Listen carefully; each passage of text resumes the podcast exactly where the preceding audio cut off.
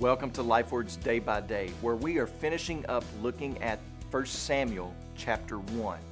And in the closing scene, in verse 21 through 23, we read the following The man Elkanah and all his house went up to offer to the Lord the yearly sacrifice and to pay his vow.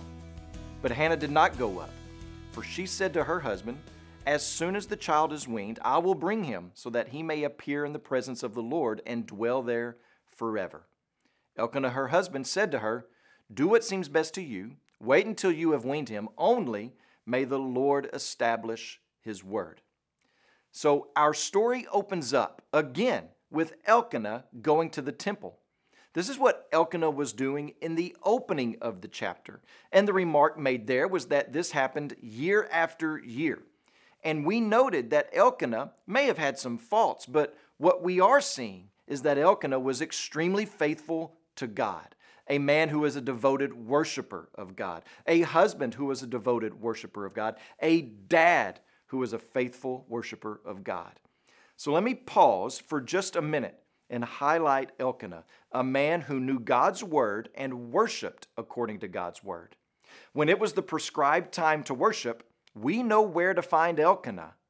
When it was the called for time to worship, there doesn't seem to be any doubt as to where Elkanah would be. Year after year, time after time, festival after festival, Elkanah would make the journey to the temple to offer his sacrifice in worship. Now, this doesn't mean that Elkanah didn't worship at other times. If anything, it heightens the fact that he would have been faithful to worship the Lord in the times between the festivals. But, men, can this be said of you? Would we know where to look for you when it comes to the prescribed times of worship? And you say, But, Cliff, I can worship anytime and anywhere. Worship is not about a certain time or certain place. To which I would agree with half of your statement. You can and should worship anytime and in any place. But worship is also about a certain time and a certain place.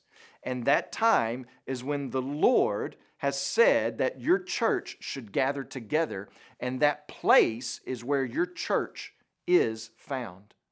That time and place is important to the Lord, and it should be important to you because that's when and where the church gathers to offer corporate worship unto the Lord. As you pray today, please remember Milan Bulak, our changemaker missionary in the Czech Republic.